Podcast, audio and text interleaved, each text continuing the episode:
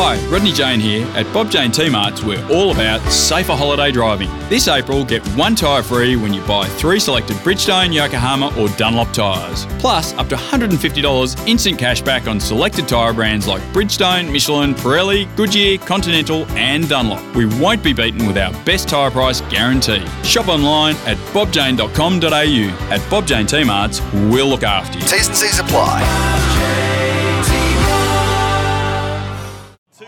And off no. the track is the West Alberto car, and that's in the chase by the look of it.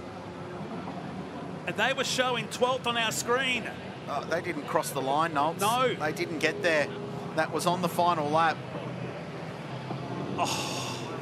And that's had a huge off. Even, no small off at that corner. Even after the checkers, the race is still delivering. Another classic here on the mountain.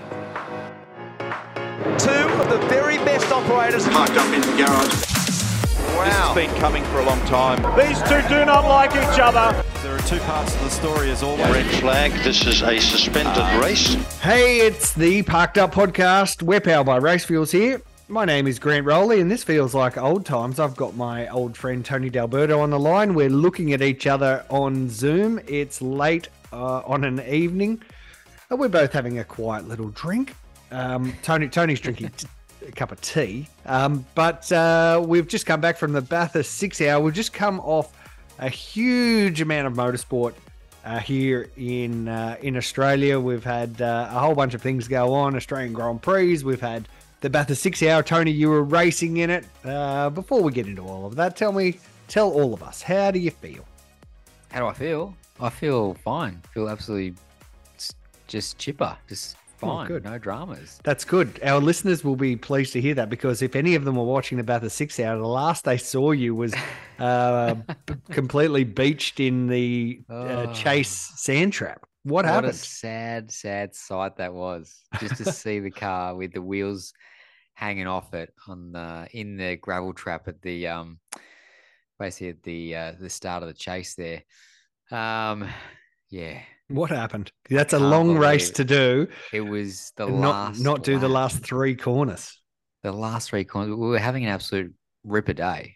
Like, we really were. So myself and Dwayne West, who owns the mighty H S V that we raced over the weekend, and his his dad prepares it. The whole family's there.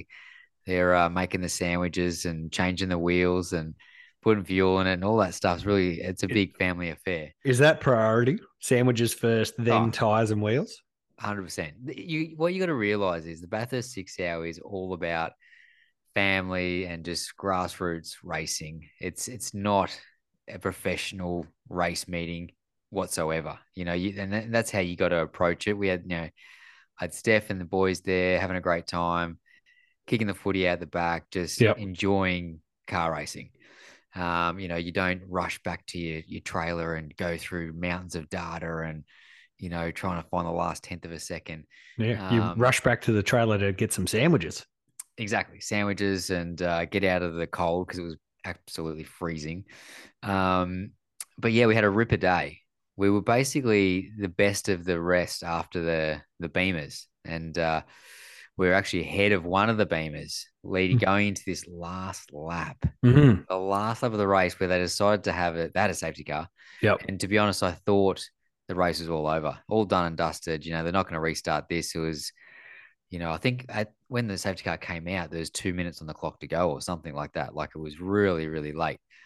And um, anyway, they decided to restart the race, and uh, they had the leaders and they had about five thousand other little cars in between the leaders and myself. Well, it felt yeah. like five thousand. There's a lot of cars out there, sixty, sixty odd cars on the grid, like crazy mm. numbers.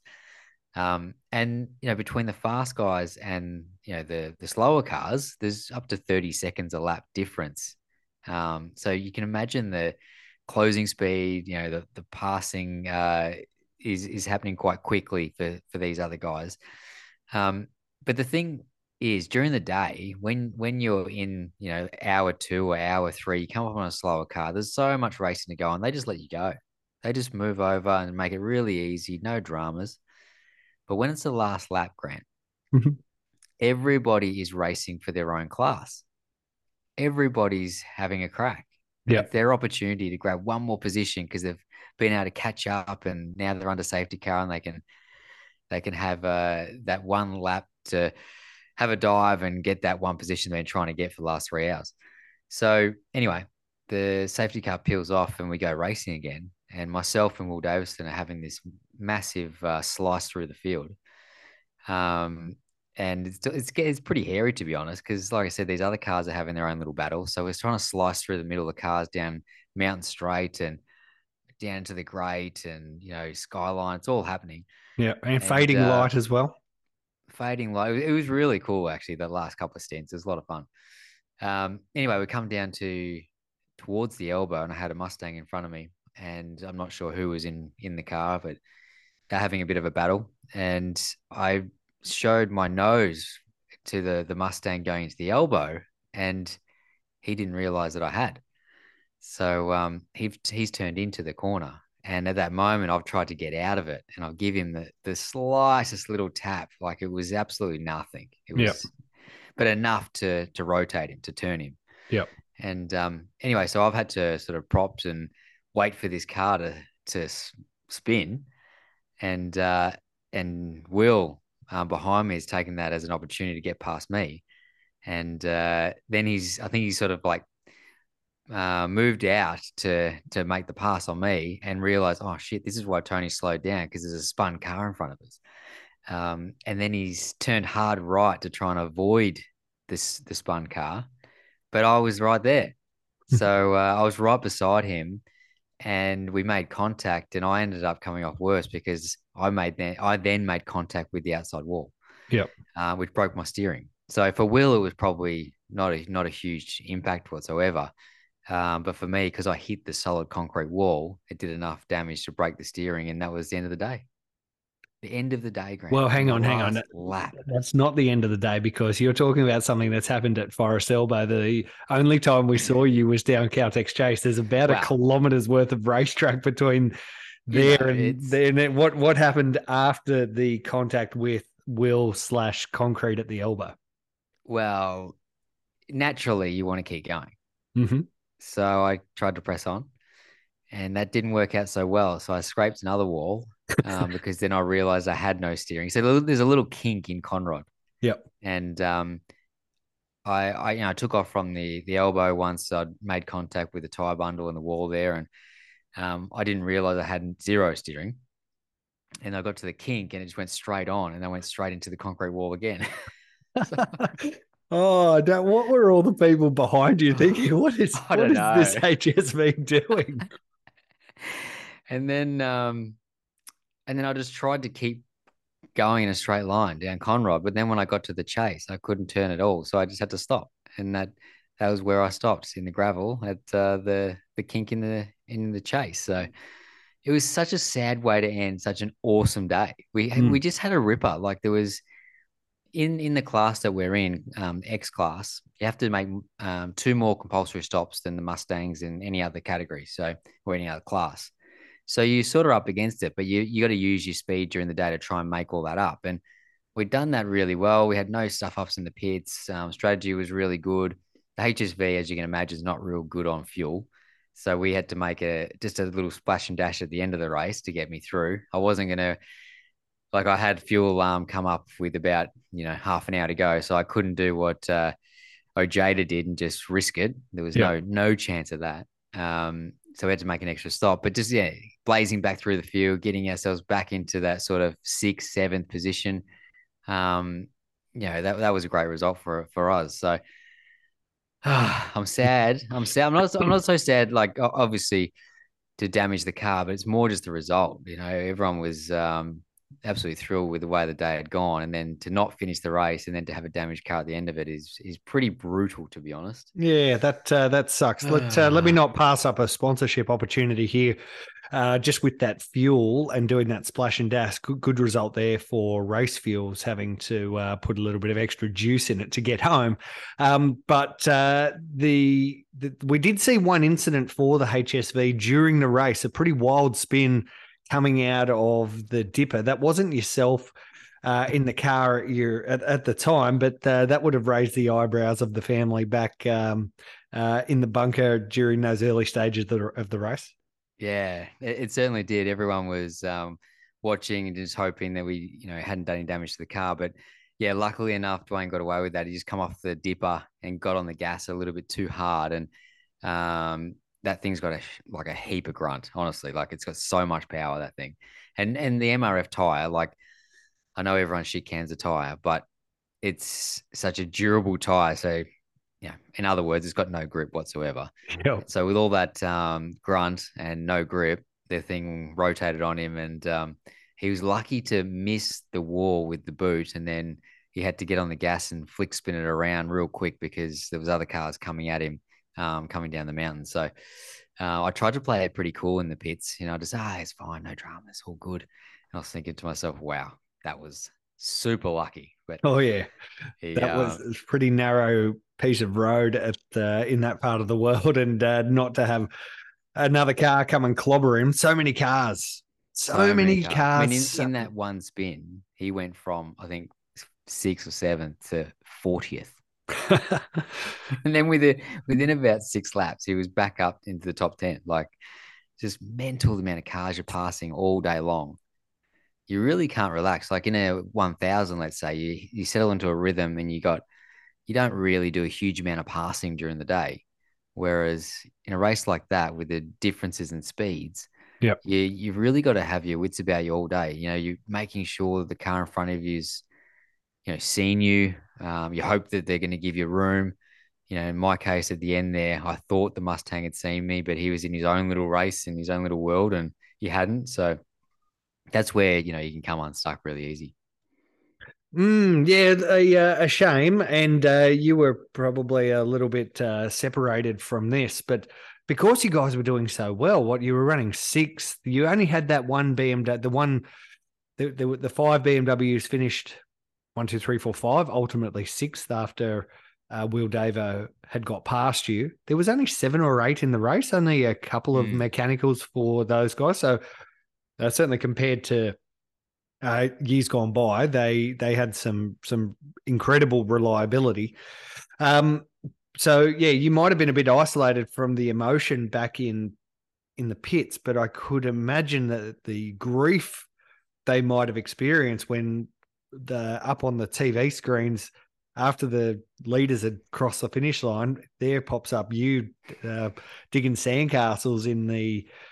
at the chase, uh, what was the vibe like when you sort of, um, you know, dusted off all the sand and got back to the lane?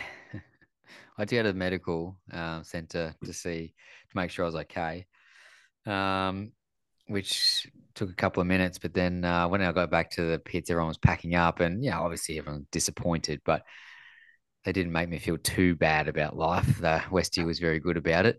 Yeah. Um, I think, I, you know, to be honest, I was just as disappointed as what they were and felt just as bad as anybody. So uh, I think, I don't know, because they're such good friends, you know, you you just feel feel bad as a human that you've ended their day, and not intentionally, but, um, yeah. you know, you're obviously going there to do the best job you can for them. And unfortunately this time it didn't happen, but Westie, very much a realist. He, he knows the, the risks around car racing. He's been around it forever.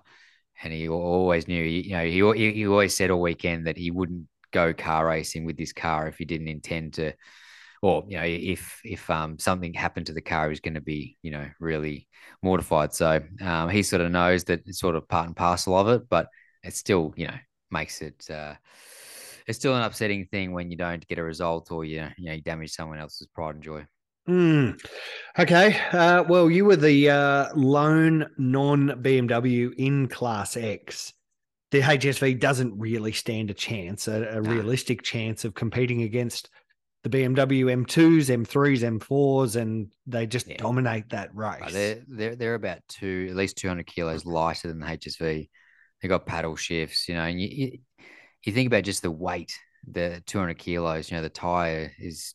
doesn't have to do as much work, you know, it doesn't have to, uh, you don't have to accelerate that two hundred kilos up the hill, down the straights. Like, it's just a huge amount of uh, penalty to carry uh, yeah. all day long. So you know, we we were sort of in between the Class X cars and the next class, which was the, you know, mostly the Mustangs, uh, which they they were as well very, very good across top of the mountain, but um, they they didn't have the straight line that the H S V had, so um, made my job a little bit easier. When I got up to the back of a, a Mustang, you could round it up in a straight line.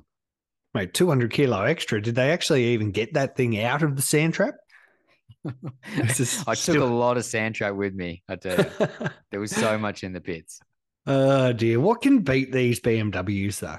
There's no car in that race like, that can beat them, right? Years ago, like you know, like Dylan O'Keefe was running that um, Mercedes, the A forty-five. That was a car to beat, and, and um, but now you know that doesn't stand a chance either. Mm. So they've just taken such a big step forward. But the, to be honest, they're they're miles down the road, like they're seconds down the road. You just can't get close to them. So it sort of probably takes away from it a little bit. I think they might need to tighten up the rules or something in Class X to to make it a bit more achievable for the average Joe to compete and win that race. Well, I think uh, B M W, just uh, the fact is they build a pretty damn good car and also pretty cost effective though. Uh, you know, it, they are quite popular on the road, those uh, th- those cars, and there's, there's lots of them around. So reasonably cheap to get your hands on a, um, a second handy or, or one that's been written off or whatever the case. I heard this little story over the weekend that a large Australian motorsport racing operation uh, were trying to figure out a way that they could compete in this race, and what and, and they were talking, and there were, there were some questions over what car they would use, and you know they didn't want to go down the B M W path because everyone was there, and uh, this team likes to be individual, so likes to do their uh, do their own thing, uh, and uh, do it very very very well. Uh, and they were talking about uh, one of those Alpha Quadrifinos, Quadra something. I'm not sure. Probably should have researched it before I started talking uh, talking out loud about it. Uh, but there was a uh, there was a thought that a um, very successful Australian motorsport team were going to try and enter uh, enter a couple of those in in this race. So um, that seems like that. I don't know if there's any other type of car that we currently have on Australian roads that you could buy for and turn into a, a Group three E production car that could uh, potentially take them on. So, um, yeah. yeah the, the biggest challenge with the production cars is you, you're, really, you're forcing a production car, like an everyday car that you drive down to the, the shops to get milk, um, to do things it doesn't want to do. So all weekend, like the E C U and the engine management, you know, like, All, all the electronics in the car. Just protesting. Just protesting all weekend. And you're just facing all these issues all the time. Yeah. So they're very temperamental. The car the car thinks you're about to have a race car. The car thinks you're about to have a giant shunt uh, at the front of a school and it just wants to shut it shut it down. It's a really it's a really unique race because you can't just go flat out all day. You do actually have to look after the car, you know, the gearboxes, the um suspension, the tires. You know, you do have to manage a lot more than purpose-built race cars that are probably over-engineered. They can just, you know, like a G T car, for instance, can do a twelve-hour race just flat out all day long. You don't have to preserve preserve it. It's just all out attack, whereas these things you you sort of can't. So there's, there's quite a bit of strategy involved, um and it's just a very different different race. I, I think what would be good, and I don't want to harp on about the M R F tire, mm-hmm. because it's a very durable tire. It is. Mm-hmm. But even with the big H S V, we could have done the whole six-hour race. The only reason we changed the tire is because when they had the red flag, you you had the option to put a new tire on it. So it's like, okay, we'll put new tires on, no dramas, like everyone else did. But we could have made the whole race six hours on one set of tires. So there's no real tire strategy. Uh, I think if the tires had a bit more deg, you you know, it might play into other cars, or you know, the big heavy cars, you know, they start to go away during the race, and some of the, the lighter cars or less powered cars could sort of come into contention. Uh, but it doesn't really work that way with the the tire that's so durable over such a long distance. So maybe that's something to think about, but um, it's very popular, extremely, extremely popular race. Mm.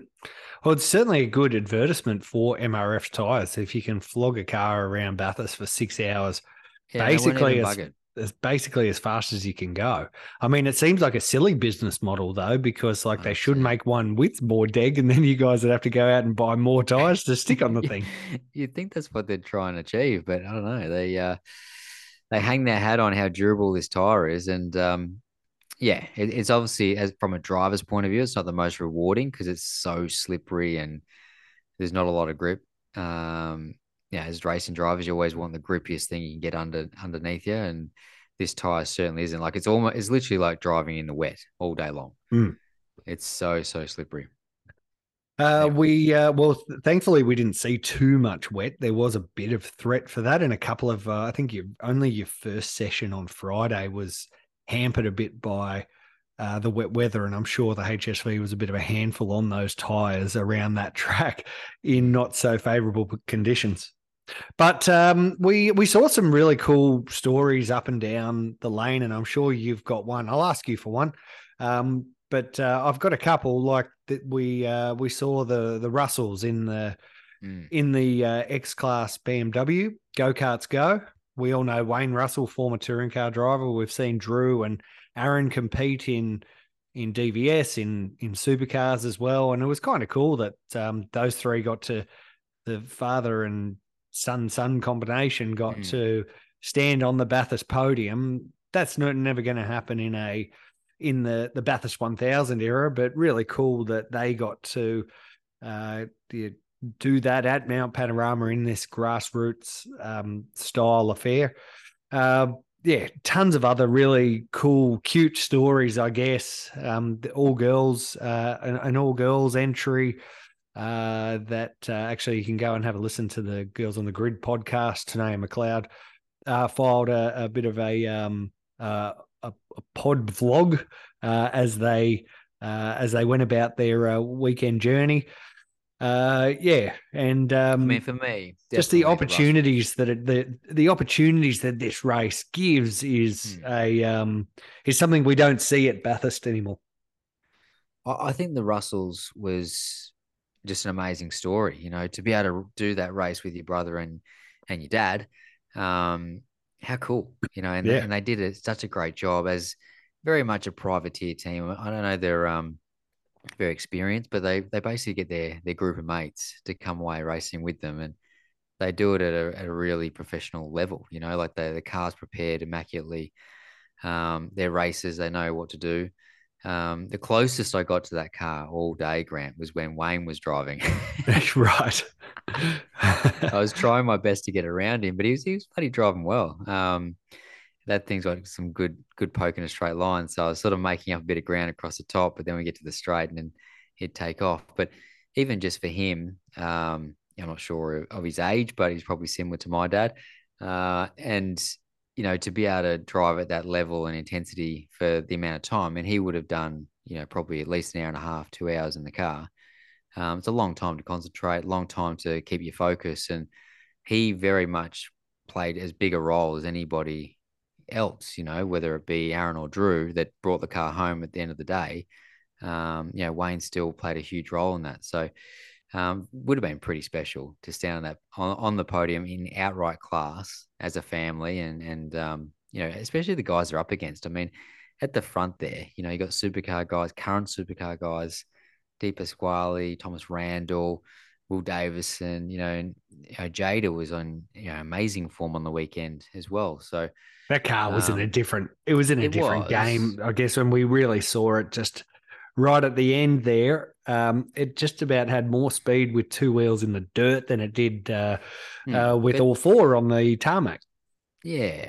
I mean, obviously, you're still driving the car well, but um, I got the lowdown on Parked Up Plus this afternoon, and I, I listened to his interview about how they had a few issues early in the weekend, because that, which makes a bit more sense, because other than the first practice session, he sort of went off the radar a little bit um, until the race. Mm. And it sounds like they had a few uh, gremlins in the car they couldn't sort of sort out, and they luckily got it done for the race, um, which is what I was saying before about these cars just protesting, yeah, um, you know, protesting at every every uh, opportunity too, because they're just under so much stress. So um, they did a good job, but that car for some reason was clearly faster than the other cars, the other Beamers, even though, you know, they're all meant to be quite similar. So whatever they've done to prepare that car, it was, it was a, you know, a fair way ahead of the others. Hmm. But um, for, yeah, for me, for the, the Russells to get that result, I thought that was awesome. Uh, okay, cool. All right. Well, that's uh, the Bathurst six hour run and one. Have you uh, have you been signed up by Dwayne and the family to come back and huh. do it again next year? When does negotiations for that start? Yeah. Will he have you back now that you've ruined his toy? I don't know. He's either changed his number or, uh, you know, he's just not answering my calls. Oh, no. Um, okay, cool. Well, there you go. Tony D on the Bathurst six hour market. You can pick him up for uh, for a uh, a pretty penny. I have no doubt. Comes with uh, free buckets of sand that he's brought back from the chase.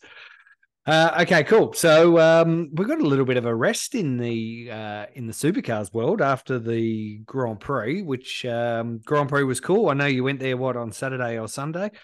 Uh, got to see some uh, supercars action. I guess we've all got, got all got eyes forward now to. Uh, the Perth round of uh, supercars. We can't talk about T C R yet because that's still like an age away. Oh, crikey. It's a long miles way away. away. Mm. Still, still, uh, I think I'm to go. Um, I did go to the Grand Prix, which was great. I got to mm. catch up with all my friends at D J R and uh, have a have a closer look. You know, believe it or not, I really haven't seen the Gen three, so I got I got a closer look at the car. Um. They're, they're cool cars. There's no doubt about that. Geez, they look good. Mm-hmm. They look mm-hmm. so good. They're so fat, wide and long. You know, they're, you're probably used to it now. You've seen it so many times at testing and race meetings now. But for me, it was the first time that I actually seen them up close. Um, and I, I had a little go. I, I just jumped in, as you do as a race driver. You just jump in the driver's seat just to make sure you're still fit. Yep. And um, the the like the opening. The roll cage and all that is so narrow, yeah. so small. Mm. I had no helmet on, obviously. Um, and just trying to get in there, I thought, wow, this is going to be a bit of a challenge with a helmet on. And as you know, Grant, I'm pretty tiny. I'm not, not a big person. Mm-hmm. uh, I can only imagine what some of the bigger drivers, how difficult it is for them to actually fold themselves up and get into the car. So that's going to be a real challenge, I reckon, when we get to Enduros, trying to do these, you know, ten second driver change. I just, don't think they're going to exist. No. Well, that's uh, maybe the good thing is that they can't stick the fuel in very quickly. So that might save you, mm. save you guys from uh, trying to dart in and dart out as quickly as you can. Yeah. So we'll have to see that when we get a little bit closer, but um, yeah, like I said, it was great to catch up with everybody. Uh, the racing at the Grand Prix I thought was great. I mean, I know you've, you've spoken about it in previous episodes, but it does look like they can follow a little bit closer than what they have in the past. And we're seeing, you know, obviously different winners, which is exciting, but the racing is tight. It's close. There's a lot of passing going on. It seems like, you know, the Gen three has produced some of the goods that they're, they're trying to achieve with, you know, closer racing. Um, I think there's still some challenges, you know. Um, I saw when Anton crashed in on, on Saturday's race, the car came back looking a hell, of, a hell of a lot worse than what I would expect, you know, a crash like that to be. Yeah. Um, so I think there's some things I need to tidy up there just with how strong the cars are. You know, obviously, the, you know, the chassis itself is strong, but it's all the bolt-on stuff for the front back um, that is easy to change, you know, repair, but it seems like it bends quite easily. So I don't know, I'm sure the teams were all over it and, you know, giving their feedback, but uh, I was surprised by the amount of damage by such, you know, really not a huge, huge shunt. Mm.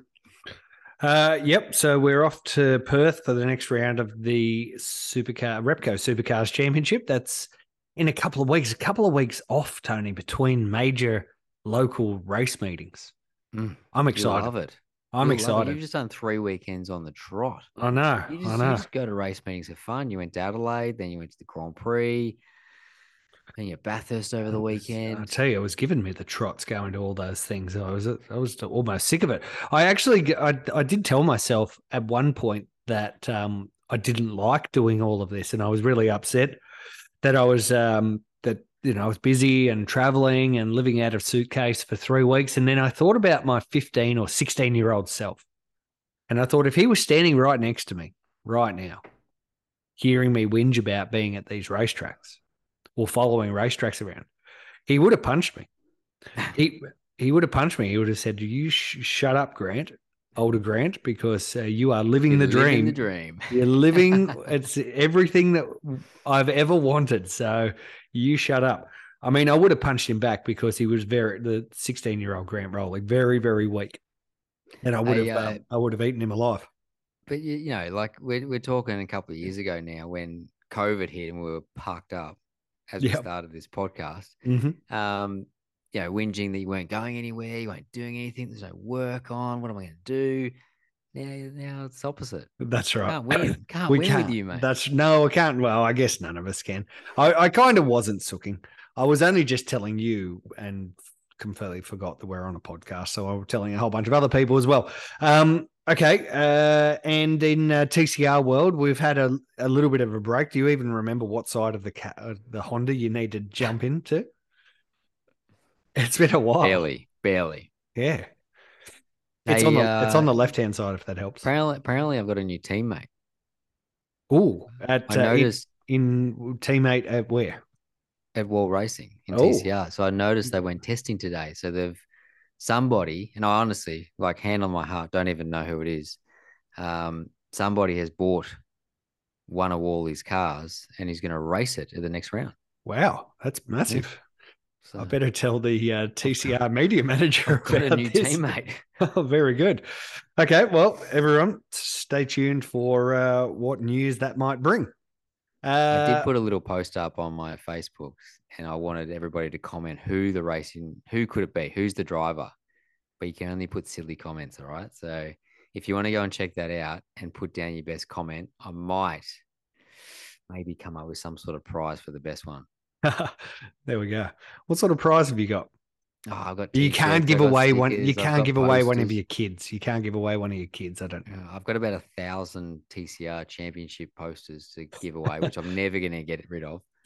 Uh, no, no, we'll, we'll we'll have a garage sale one one day. I'm going to need to have a garage sale one day. Actually, this is a uh, this is a good conversation. Both of us have been um, kind of hunting around for houses at the moment. The houses seem to be, if we're not talking about race cars, we've been talking about. Uh, buying houses, moving houses, doing those sorts of things. And it started to make me think, and, and I've made a couple of offers on places and and haven't fi- found the right sort of thing to do. And um, when I was like close to or thinking I was going to move, it made me start to look around my house, look around the office and think, wow, I'm going to have to move all of this stuff. The worst. And there is so much stuff. There's so much. How can one guy have so much damn stuff? And I tell you, most of it is stuff that I've collected at racetracks mm. over all these years. And I'm a little bit oh. of a hoarder. Like, you know, I'll pick up. You are. I'll pick up stickers and I'll take home cool posters or or something that I see I'll buy at the at the track or uh, in that area or something associated with it. And you collect so much stuff. Mm. Um. You you don't hoard as much as I do. You're you're a bit of a neatist. Mm, I but am, it, but but it is daunting the amount of stuff like, that we do collect. We've been in this current house for almost ten years, so I can only imagine the amount of stuff in cupboards that I don't even know about. Yeah, that when we do have to move very soon, um, it's going to be a bit of a shock to the system. But at the moment, I've got nowhere to move to, so. I think I'm going to have to like pitch a tent in your backyard and just come and live with you, I think. Uh, sure. I don't know where I'm going to put my stuff. But... My, yeah, not my current backyard because, as you know, it's not very big. Uh, I don't even think it's big enough for your dog to come and uh, stay. I've sort of, sort of done it backwards. I just decided out of the blue, I'm going to sell this house. And I sold it quite easily. And then I think the hard bit's trying to get a new place. So... I don't know. Stay tuned. We might have to uh, come and bunk in with you, Grant. No problem. It's yeah, we can do a deal on rent. It, it should be fine. um. Okay. Hey, uh, should we talk a bit about um, G T racing at uh, Bathurst? Well, yeah, for sure. Actually, I was going to kind of go there because What, what did you find on the web? My, uh, my Siri was saying, cool, let's talk about it. Right. uh, well, the thing that we should talk about first is that you got to watch all of that racing.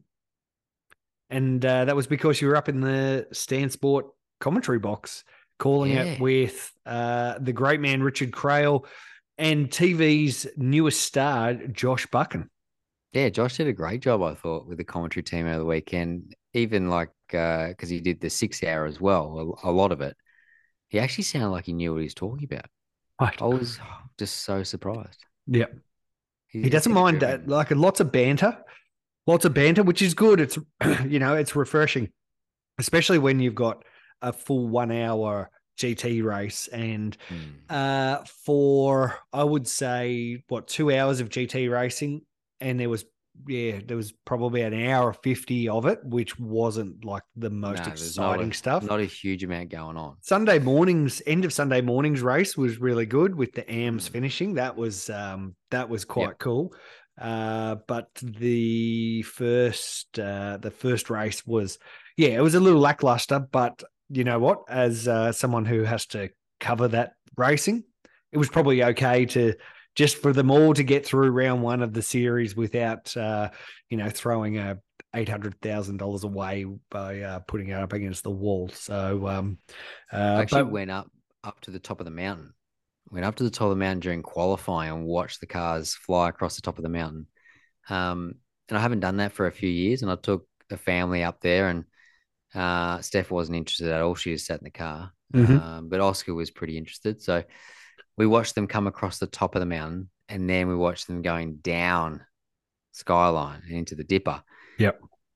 And I'll tell you what, the the difference between, you know, a Jamie Whincup or a Brock Feeney and a less experienced driver, you know, with all respect, yep. is just massive in those really high commitment areas. Like you watch the cars go down the straight and they're all flat out. They can all go flat out in a straight line. But when you get to the real, really high commitment areas of the circuit, you know, the like Jamie and Brock and all those, you know, pros, the, the things are just gliding. They're they're right on the edge of grip. Like it's really, really spectacular to watch.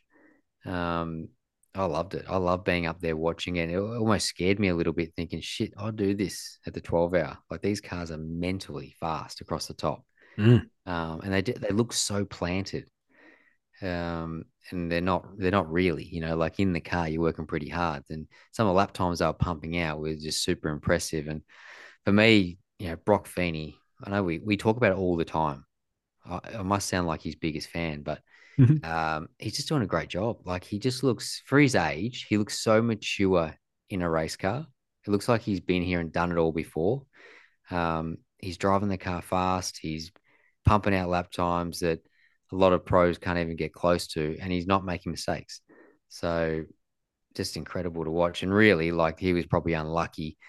You know, their car got shunted out of the way in, in the race one, and they had to recover in that race. And then, you know, race two, he disappeared into the distance in his stint. So very, very impressive form at the moment, Brock Feeney.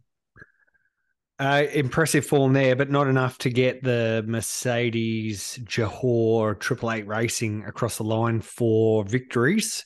They went pretty close in that uh, second race on Sunday, but uh, Liam Talbot and his uh, and his Euro mate Max Hoffer, uh, who only arrived at Bathurst like on Thursday, literally coming off the plane at Sydney and uh, darting across the mountain to get there. Uh, they were good, and we don't see the Audis win too much at Bathurst, you know, not typically an Audi circuit. So uh, that might actually come in handy when we get into the latter end of uh, this year's G T, this year's Fanatec G T World Challenge Australia, powered by A W S. I'm contracted to say all of that. Um, the, yeah, the uh, do we do we get back. to see you in uh, Lambo this yeah, year? Yeah, at some stage. Yep. Good. Yeah, we'll do a couple of rounds during the year at some stage. I'm not exactly sure when, but um, we'll definitely be there at some stage.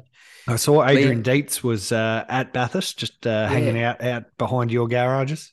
Yeah, he come to say hello to, to me and J B and Grant and all his mates were were there. So um, he he popped down for the day. He didn't uh, didn't wear appropriate clothing. He only had a like a jumper on and jeans, and it was like minus fifteen, wasn't it? So freezing he didn't hang up around there for too long.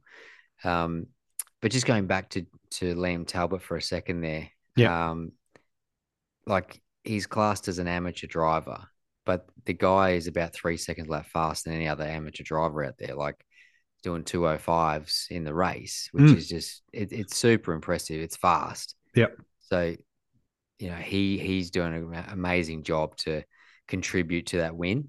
And that that's the real challenge in G T racing, trying to get yourself with the best amateur prop possible, because between the pros, you know, there's a couple of tenths here and there, but then the A Ms can, there can be a massive difference. And that's the real strength. He, he brings up the average, and, um, you know, they look so dominant over the weekend. They did it quite easy in the end.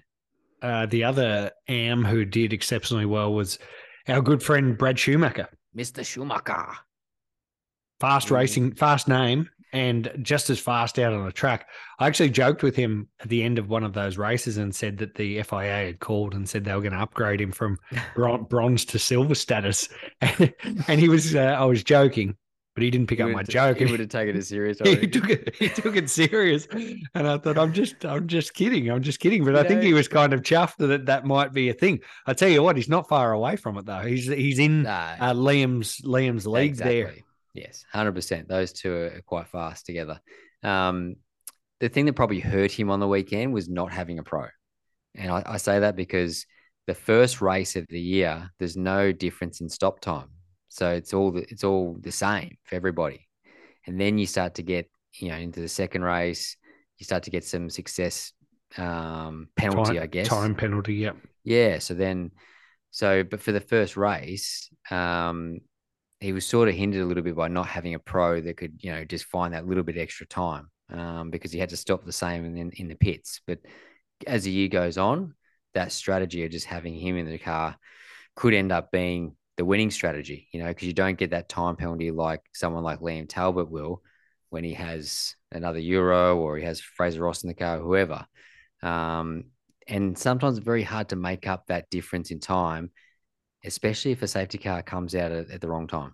Yep. Um, it's almost impossible to sort of make that up. So uh, it's an interesting th- strategy, and he'll win races this year. There's no doubt about it. Like um, he's super fast and pretty impressive that he prepares his own car. Uh, I don't know how he does that, plus run a business and do everything else that he does as well. So hats off to Mister Schumacher, who I I did actually call Michael Schumacher briefly in the in the broadcast. So. oh well, that's uh, that's okay. If anyone ever called me Michael Schumacher, then I think I'd be chuffed. If someone called me Ralph Schumacher, then yeah, I'd, I'd, I'd be worried. Uh, okay, cool. So um, there we go. That's a uh, that's a pretty comprehensive wrap of. Uh, what's going on in the past little bit. Let me do a um, a very quick uh, shout out to our good friends at Race Fuels, who pumped in a lot of damn fuel into all those six hour cars. Uh, the M R F tires, they last the distance, but the yeah, as we know, fuel doesn't last the distance, uh, and the cars have to be especially refueled. If you got a H S V, exactly. And uh, there, there was actually a lot of Race Fuels loving it uh, at the Bathurst six hour, including a little T V spot for our great friend, Mark Tierney. I was I was thinking I should get this guy, I should get Mark on the pod again. We've had him heaps. Long-time listeners would have heard Mark plenty of times on the Parked Up podcast. And I thought I'll get Mark to come on uh, and uh, and talk about the race meeting, but I don't need to. I'm going to uh, lean into the Stan Sport archives and pull out this little interview that he did with Molly Taylor live on Stan Sport during Sunday's race. Here's what Mark and Molly had to say. Well, it's time to talk about some fuel, and I've got Mark Tierney from Race Fuels, the man behind keeping all these cars running out on track. Welcome, Mark. Thanks for your support of this event. Tell us a little bit about the logistics. How, you know, how much fuel do you bring? How much fuel are these cars using? How difficult is it to arrange it and get all that together?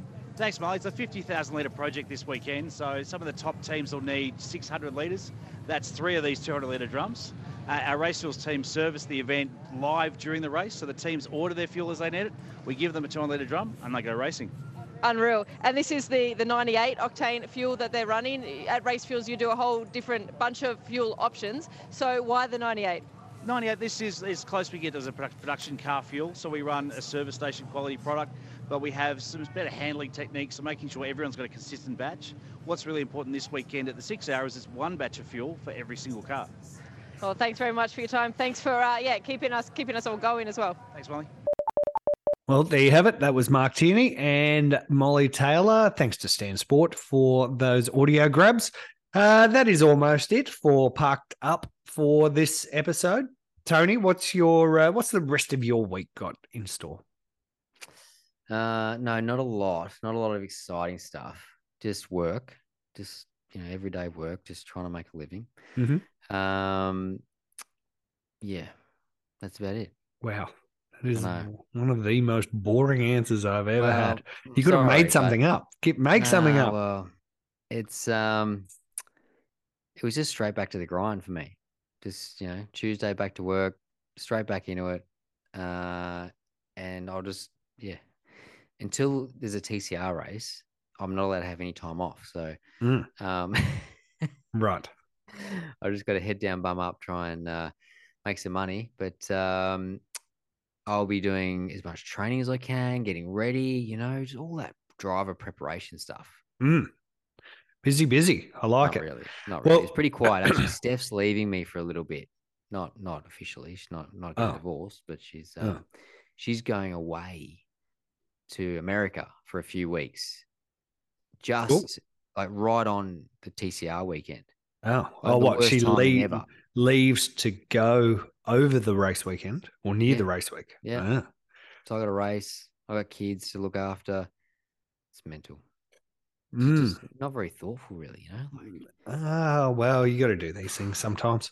Unless you're telling me that she's going to Vegas to just hang out, do do some mad holiday without you, without the kids. I'm sure she's going so. for work, I right? I don't think so. No, she's going for work. She's taking her auntie with her. They're just going to have an absolute blast. Steph's like, you should come. You should come with me. Like, how are we going to do that? Have you forgotten that we've got two kids? Like, where are we going to put them? Uh, not not so easy. Not so easy to travel together this time of our lives. But uh, one day, one day mm. I'll get to go on a, one of our fancy work trips. I mean, she went to Italy last year, Paris. Now this year she's going to America. Unbelievable, Saints. Mm. Where Look, do you go for work? You, you get, get to you get, yeah, exactly. Winton. We went to Launceston a couple of weeks Launceston, ago. Yeah. That was fun. You know, get to yeah. go make sandcastles at the Chase. You know, that's um, yeah. that's pretty I mean, fun. Not everyone gets to do that, I guess. Yeah. No, no. Uh, Been to well, Bathurst quite a few times. Mm. Um, Look, yeah. What would what Queensland would, Raceway? What would fifteen-year-old Tony D'Alberto be saying to you right now? Would he be happy that he's a professional race car driver? Would he think that? No, you tr- you're right. You're right. No, he would be loving it. He wouldn't believe it, actually, probably. He wouldn't believe it. Uh, very good. Very good. Uh, but, yeah, nothing exciting right now. Just just surviving, just living. Good. No, that's a uh, that's a good thing. That's a good thing. And you're doing such a great job at it. Oh, thank you, mate. Cheers. We thank everyone for listening to this episode of Parked Up. Great thanks to our... Our uh, long-time supporters at Race Fuels and, uh, of course, our friends at Bob Jane T-Marts. Tony D, you enjoy what comes at you this week and next week and all the weeks after as we build into another season of motorsport. Cheers, mate. All the, Thanks for having me on. All the best. You've just listened to another Network R production.